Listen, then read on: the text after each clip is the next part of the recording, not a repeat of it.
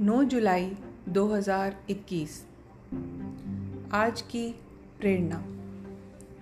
भले ही हम बीते हुए समय में जाकर एक नई शुरुआत नहीं कर सकते, लेकिन आज से ही एक नई शुरुआत करके किसी भी कार्य के अंत को ज़रूर सुहावना बना सकते हैं।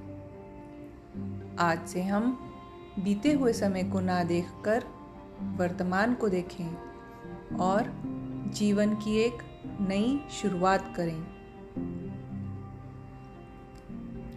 आइए अब चलते हैं सत्य की राह पर। जब तक हमारे पास आत्मविश्वास रूपी शक्ति है तो इस दुनिया का दुर्लभ से दुर्लभ कार्य भी मुमकिन हो जाता है।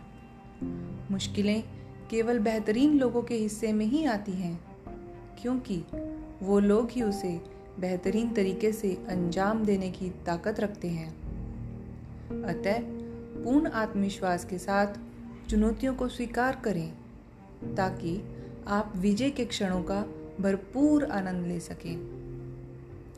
कहते हैं कि पैसा जीवन में उतना ही ज़रूरी है कि खुद को किसी से मांगना ना पड़े, और जो हमसे मांगे, उसको देने से मना ना कर सको।